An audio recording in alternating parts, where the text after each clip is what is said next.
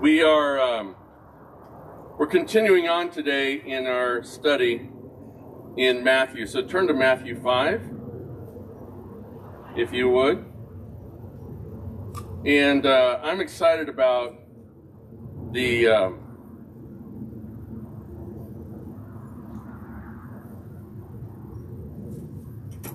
I'm excited about the sermon today. I'm excited about the entire service today. And as we move forward, let's pray over that, that God would work mightily because you are in for a treat. And part of my thinking here is that I want to make sure that I'm not so focused on what I know is coming versus what I know I don't know is coming. I don't know how the Spirit's going to work in your heart. I don't know how the Spirit's going to illuminate the things you're going to hear. But I promise you, without knowing any of that, you will leave today different than when you arrived. If you're open, if you're open to it. So let me pray and uh, we'll get into it this morning. Father, uh, you are good beyond all measure. You define what goodness is. You have orchestrated the beauty of this day. What a phenomenal day. What a blessing to be outside together. Thank you for the faithful that have gathered in your name today. I pray that it is a, a sweet aroma uh, to you, a sweet aroma of worship. Thank you for each person that has come here today to uh, minister to you. Thank you, Father, for the blessedness of all that you have preordained in our worship today. Open the hearts and minds even now. Thank you, Father. Amen. Well, this morning, I have a confession. You can turn to Matthew 5, verse 27. It's where we'll be in just a moment. But uh, how many of you really pay attention to those warnings in life? Right? Have you ever, let's play Have You Ever. Have you ever had that railroad crossing guard come down and you didn't see a train, so you just decided to test fate and go over the, you know, I can, I won't betray it, but I can see it in your faces, those people that have. Have you ever crossed the street where there is no sidewalk? I'm sorry, uh, crosswalk. Yeah. Have you ever uh, not worn a seatbelt? Have you ever um, plugged too many things into that solitary outlet? I have a little weird thing that I like to test fate with. I'm coming to you with a confession of heart right now. I'm going to hold up for you.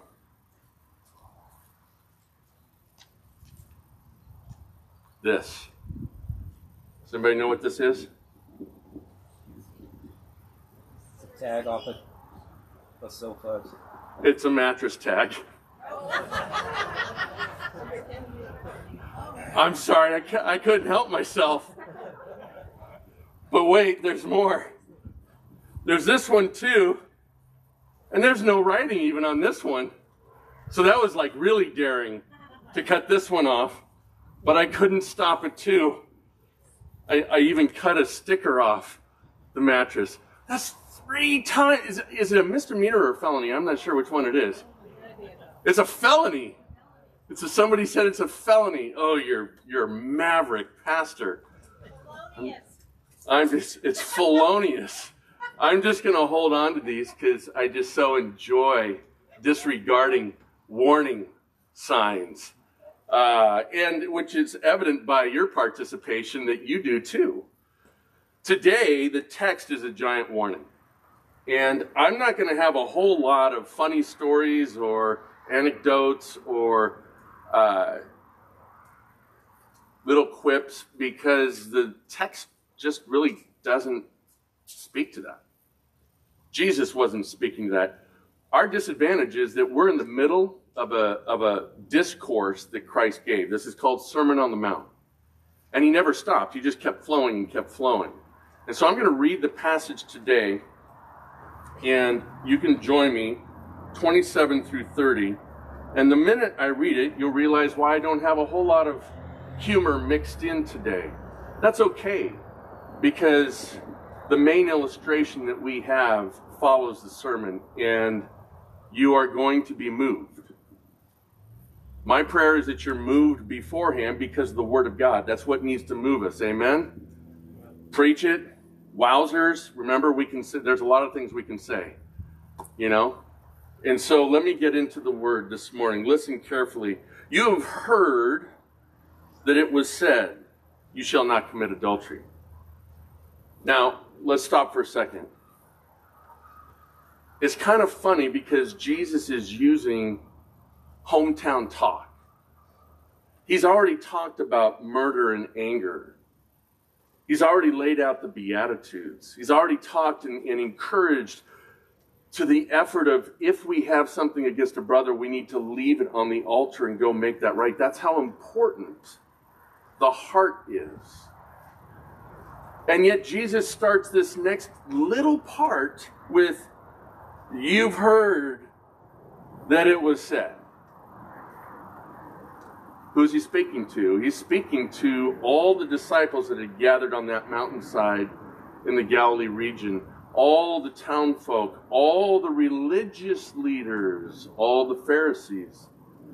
And so he just kind of throws this, this would be the equivalent of, oh, and by the way, y'all, okay? It, it would be like Jesus saying something like that because he knows who he's speaking to and what is he speaking about? Have you ever been told by somebody that you're training, they tried to tell you how to do it? Don't you love those moments? Don't you love it when your grandchildren tell you how to fix something? Don't you love it when the person that you're discipling is telling you, how it should be done correctly? Don't you love those moments? See, Jesus uses the spiritual gift of sarcasm. And he's saying, oh, by the way, we're using this little technique where I'm going to remind you of the law because you're so wrapped up in the law that you've lost track of the heart of God. And so he, he uses a little sarcasm here. By the way, he's hitting the big ones, right? We're not hearing about keep the Sabbath necessarily. We're not hearing about um, uh, no idols. We're not hearing about thou shalt not use the Lord's name in vain. He starts with murder, and then he goes right to what? Adultery. Two things that hopefully our, our culture, our society still see as pejoratives. Hopefully. And so when Jesus finishes with murder and he's got, he's got done giving them a, a hit to the, to the kidneys, to the solar flex, he says, I'm not done with you yet. Get ready. So you're trying to catch your breath from the last thing I said. By the way, I've got more. You heard, you heard somewhere this little law that you shouldn't commit adultery, right?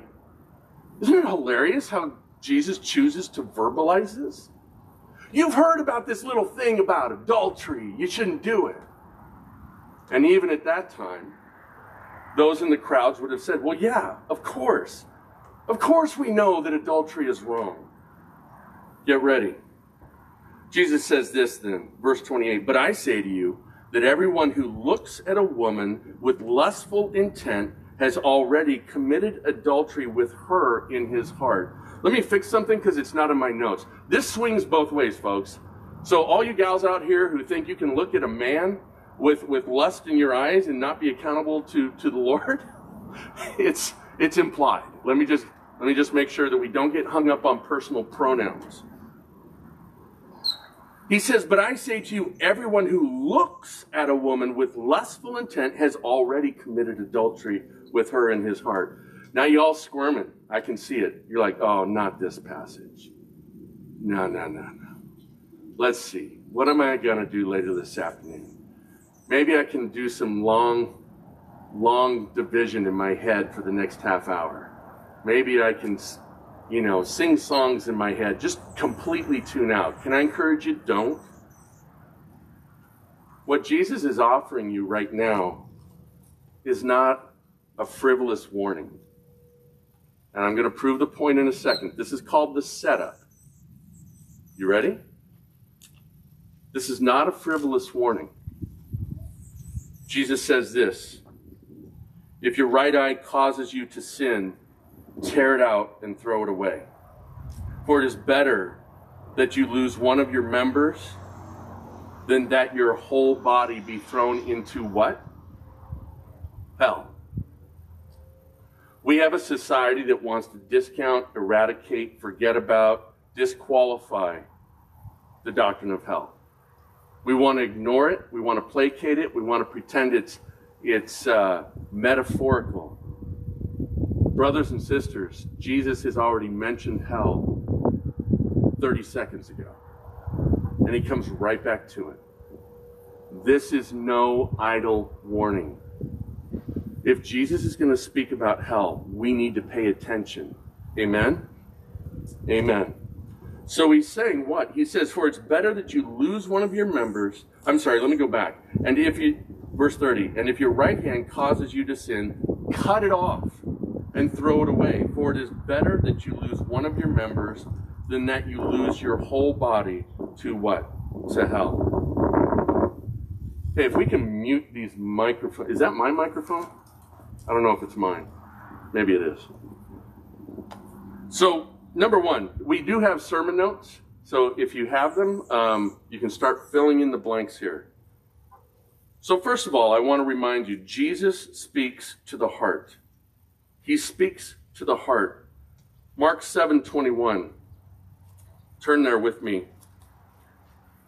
See, Jesus is talking about much more than the commands. And individuals love to say, hey, I'm keeping the law. I, am I'm faithful. Um, and yet Jesus says there's so much here that you're not paying attention to that matters to my Father in heaven. And so Mark 7:21 gives us a little bit more insight to this. I'll back it up to verse 20. It says, "And he said, what comes out of a person is what defiles him. For from within out of the heart of man comes evil thoughts, sexual immorality, theft, murder, adultery, coveting, wickedness, deceit, sensuality, envy, slander, pride, foolishness. All these evil things come from within and they defile a person. Jesus' words. It's the feel good message of 2020. Have I got your attention yet? He's addressing the issue of commandments versus holiness. And we talked about this two weeks ago that, that he came to what? Complete and transcend the law. It's not that the moral law is over and done with. Jesus is verifying. He says, don't murder. He's saying, don't commit adultery. But he's saying, you're missing the point. If you want to walk around acting righteous, like you've got it all together and you're pleasing your Father in heaven, but in your heart, in your heart, you're lusting after those around you. He says there's a deeper sense of this, and it has to do with your holiness, not the commandments.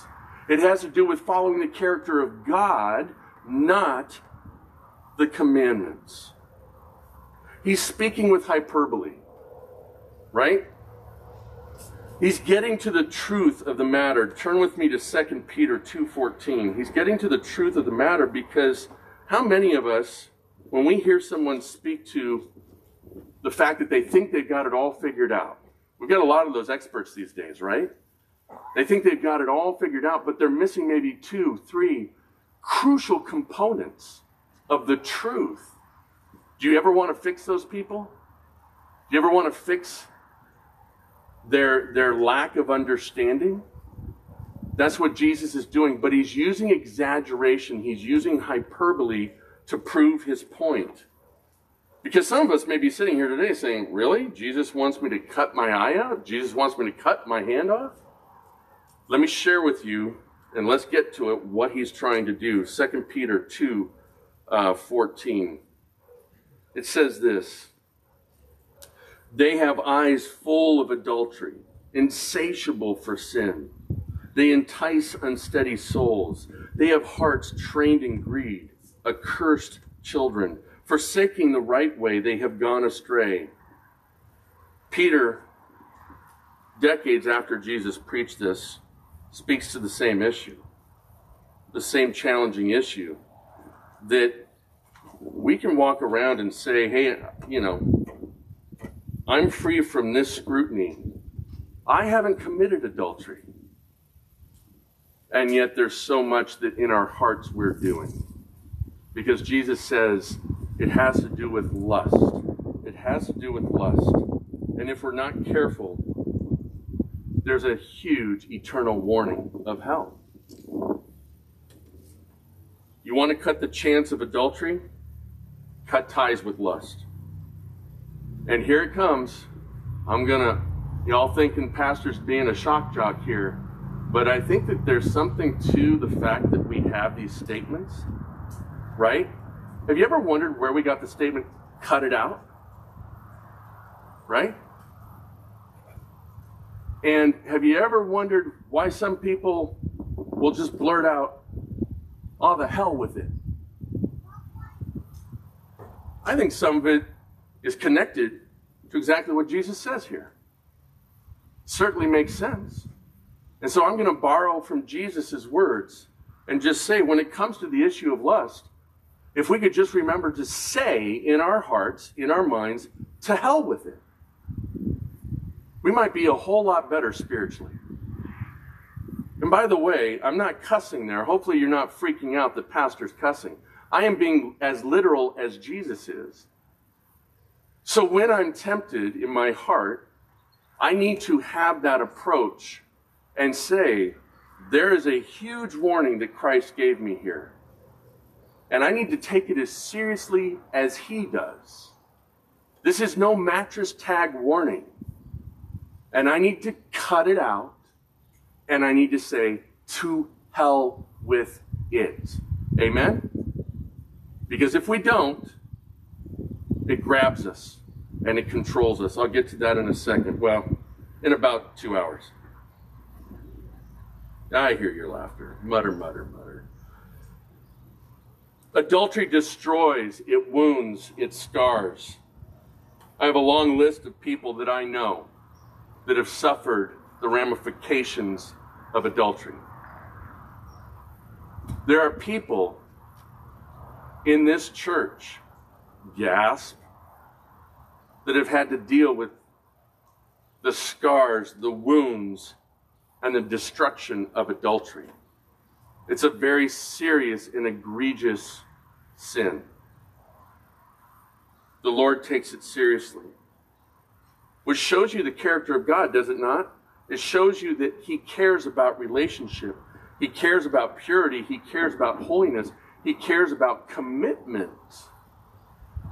It's antithetical to self pleasure, it's antithetical to selfishness.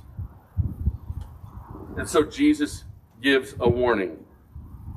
And he says, cut it out. What exactly is adultery? Well, I'm going to give you, there's a lot of different ways you can define it. Let me just help you. Sexual relations with any woman or man outside of your marriage or who is bound to someone in marriage according to God.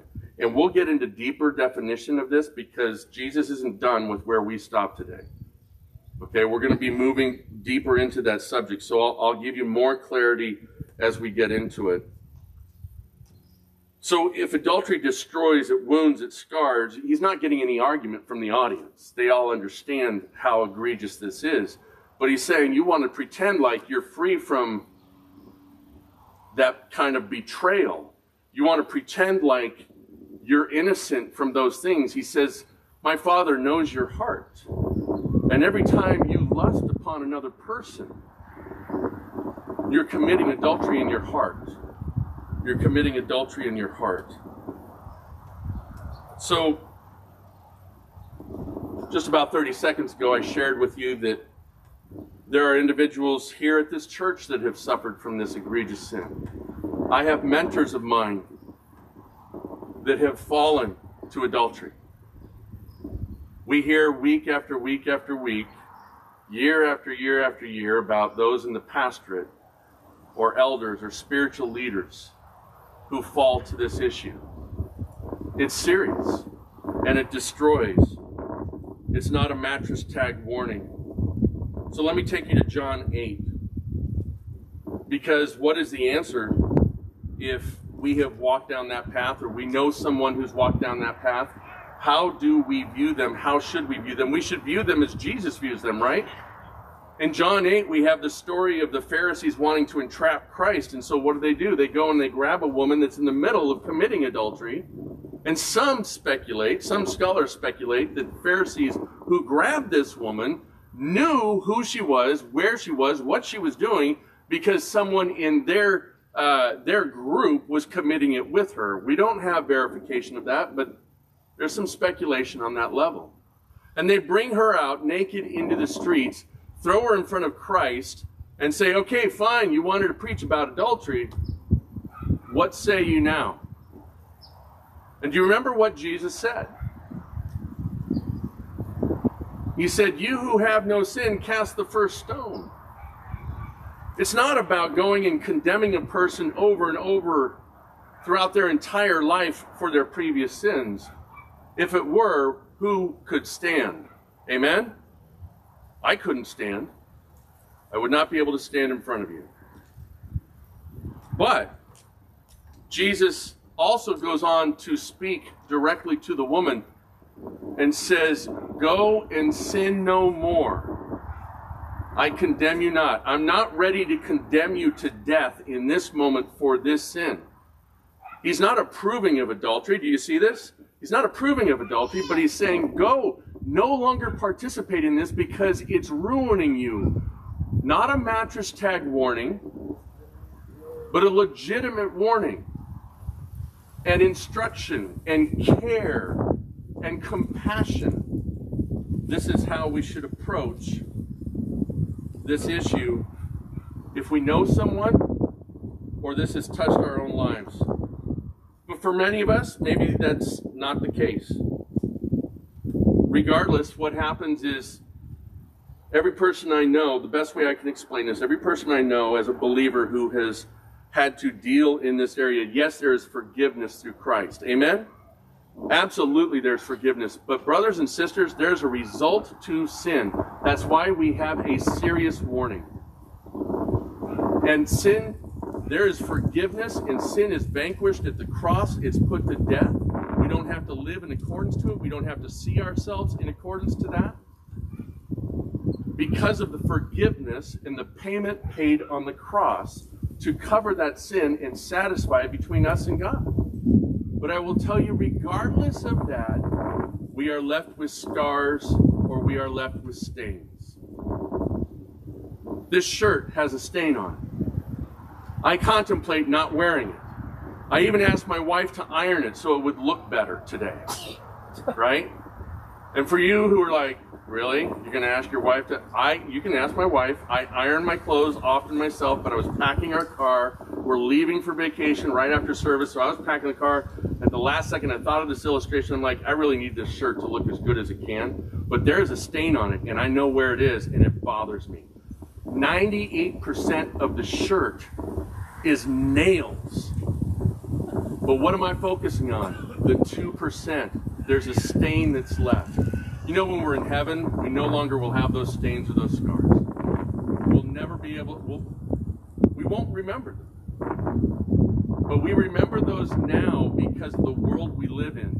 We don't live under them. Be very, very clear. We do not live under them, but we cannot escape the stains or the scars sometimes, depending on how egregious the sin is. That's why this warning about lust is so important. And let me prove my point here. As we continue on,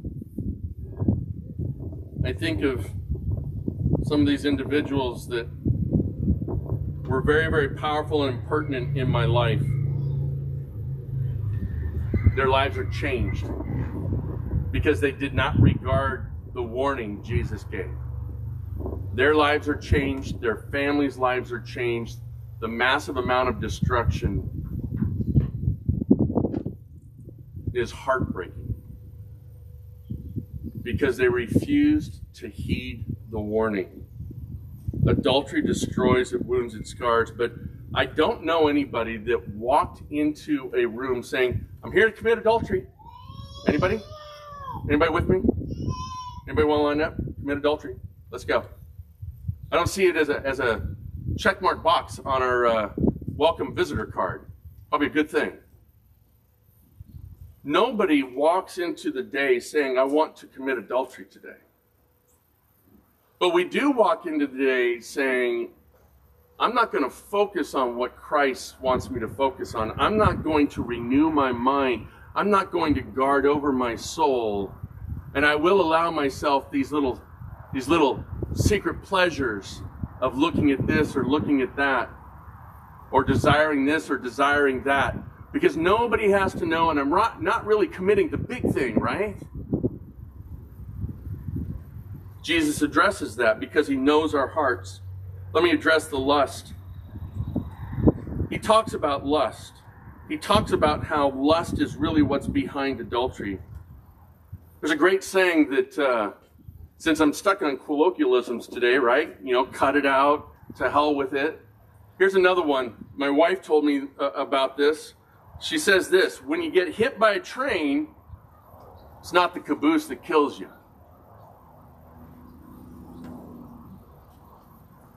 You see, we don't just step into a day just saying, I'm going to throw it all away, throw my fist into those that I love, and just go commit adultery. It's a slow, steady progression. We lose that battle with lust. And that's the warning Jesus gives us.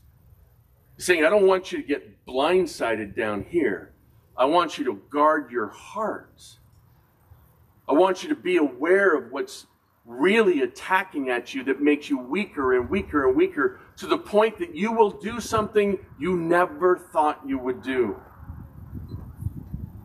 It means to set your mind on something, to covet, to desire, to ponder. Jesus says what? He says, cut it out. He says, cut it out. Turn to James 1. Let's get some clarity on how lust works, how sin works.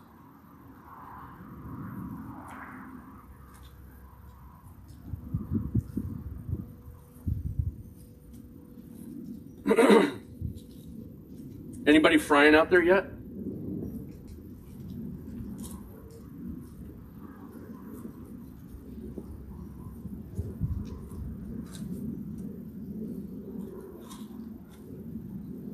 Hard with the wind up here. I apologize. As a pastor, I should have been there about 10 seconds ago, right?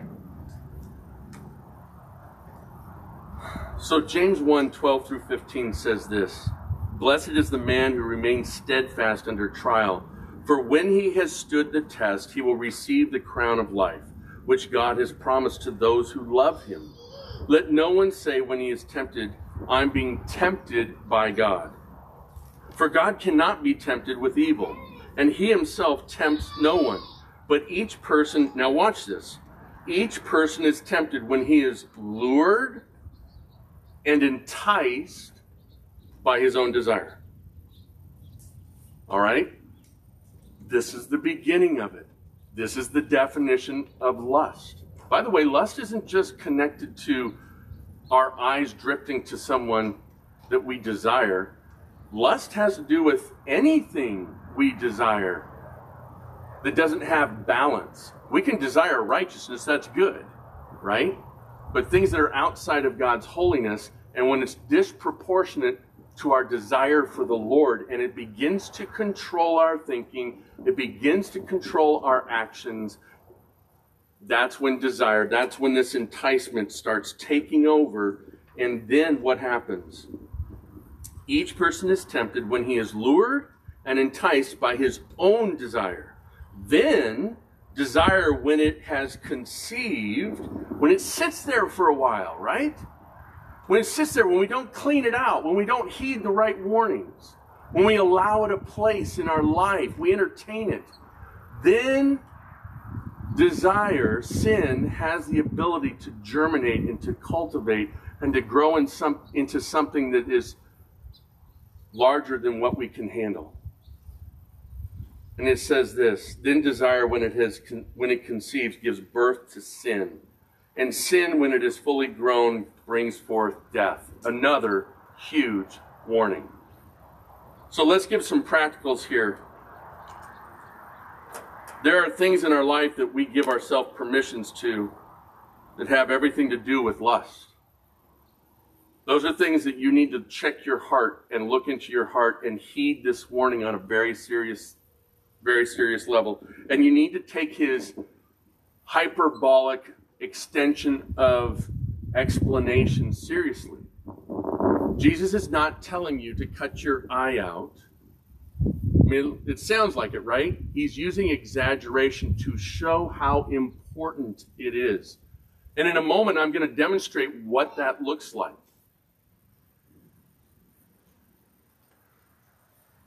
So you're either influenced, I'm either influenced by heaven, earth, or hell. One of the three. On any given day.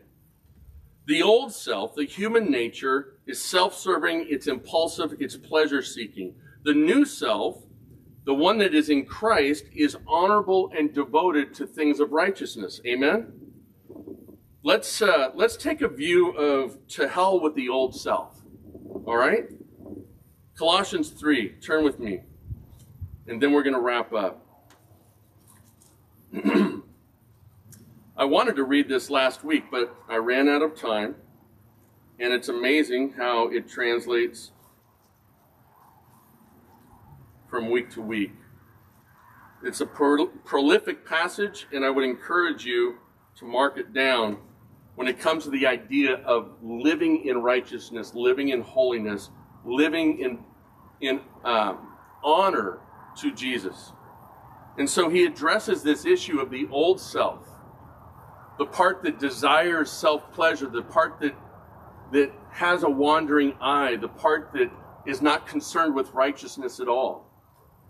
And he talks about that old self before Jesus. But when we follow Jesus, and let me clarify this real quickly. Following Jesus, there's two components at work here. You're going to hear, hear this in a testimony in just a minute.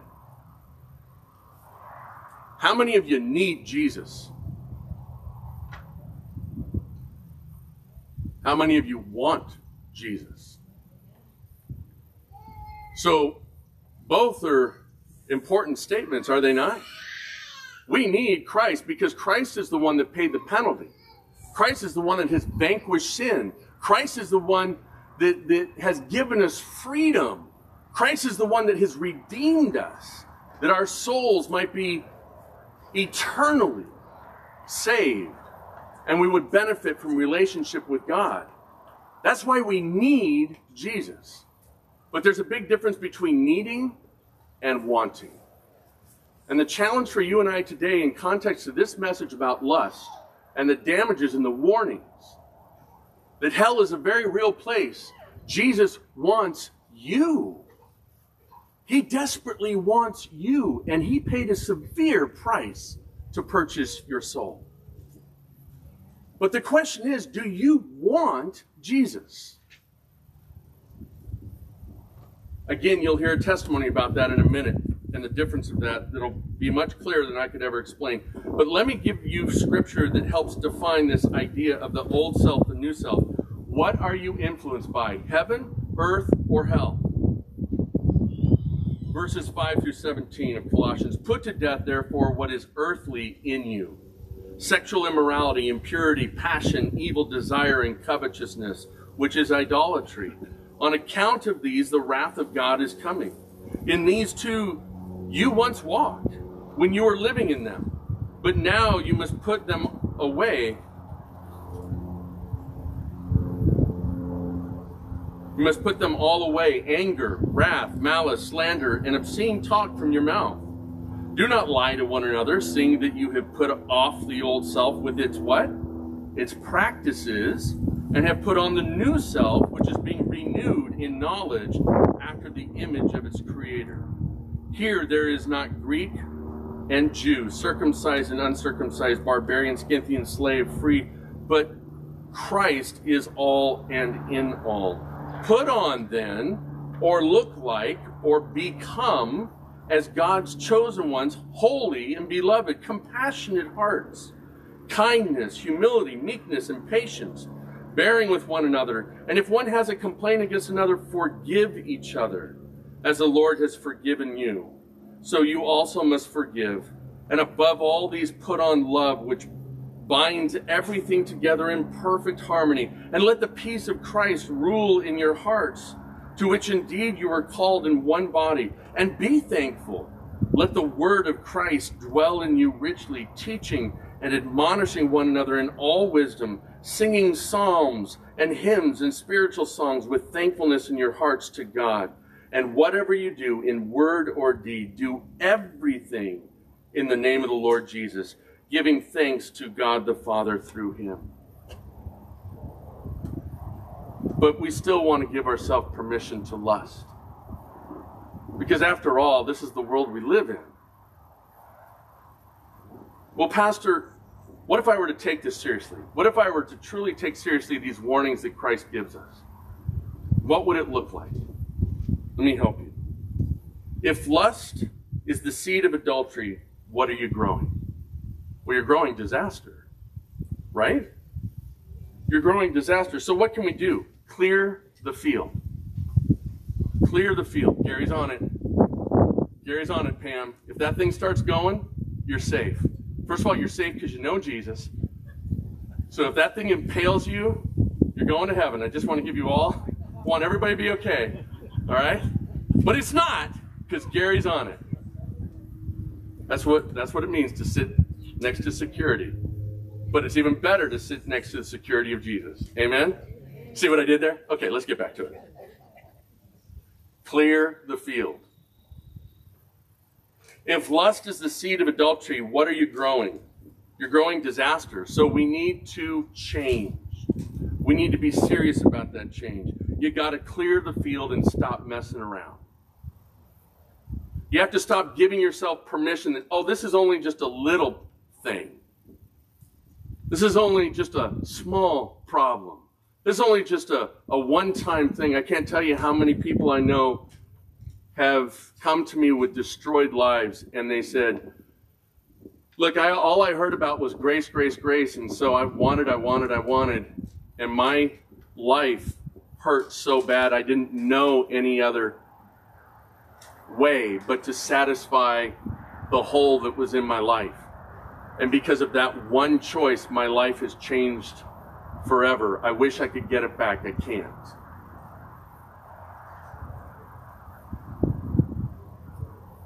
We're not talking about a long pattern, folks. We're talking about guarding your heart. I have a friend that does a demonstration where he cooks brownies and he brings them. And that is uh, at his sermon, he offers the brownies to someone, a whole platter of brownies. He's got a, you know, he's got a ton of people raising their hands. Yeah, I want the brownies. And so they come up and he lets them actually get their hands on the Pyrex dish. And they got a whole Pyrex dish of brownies. He says, oh, there's just one thing. Uh, I went out into the yard and I picked up a turd from my dog Rodney. And I just took like a quarter inch of that and I ground it up and I put it into the mix. But it's just such a small piece. Go ahead. You're free to take those brownies. He still to this day has one person to take the brownies. Not even a junior high guy that's trying to impress everybody in the room would take those brownies. But we give ourselves permission over and over to play around with lust and we wonder why our lives suddenly are in trouble or we don't feel close to the Lord. Clear the field. Cut ties with those things that lead you into that. Folks, porn is rampant. And it's not just guys. It's risen to 40 to 45% of women are now. Because our relationships are so bad, lacking in intimacy that God has designed, that we believe that is going to satisfy. You know what? Even the porn industry knows it never satisfies.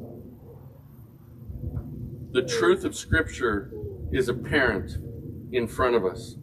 We need to get off social media, some of us. We need to get off the internet. Some of you may be in marriages that you've been disillusioned for years. And some of you are on the internet getting satisfied through emotional connections on internet sites.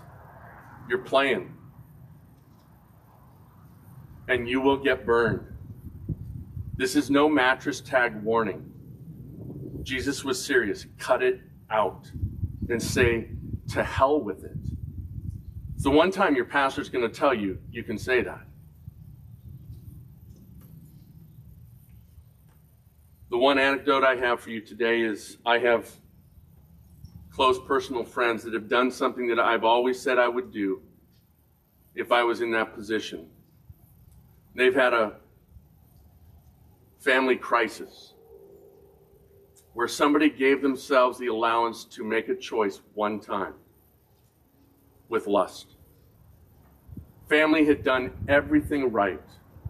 This person is a believer. They know what is good, they know what is right. But I read their testimony about the destruction in their life now. And the entire family's life is thrown into a whirlwind of change. The family has decided to so support this individual. They are clearing the field, that they have sold their house. They are moving four states away in order that they might give every chance for this person to thrive. That's what it means to cut it out. That's what Jesus was talking about. The ability and the fortitude to make radical choices in order that sin does not win in our lives. Amen? Let me close with saying this. Warning tags are to be taken seriously when Jesus gives them. By the way, for those of you that haven't heard a word that's been said for the past, you know, 30 minutes because you're like, our pastor broke the law and took those texts. First of all, I didn't. I asked my wife to go do it last night. Second of all, it says the consumer is allowed to take those tags off. Oh, I'm getting some amens now. I'm getting some glory now. Let's stop treating our souls like a mattress tag. Amen? Cut out the lust because it leads to destruction. My final question to you this morning is Are you ready for revival? Are you re- ready to wake up? Are you ready to want Jesus?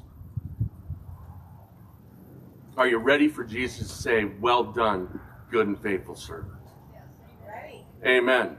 Amen.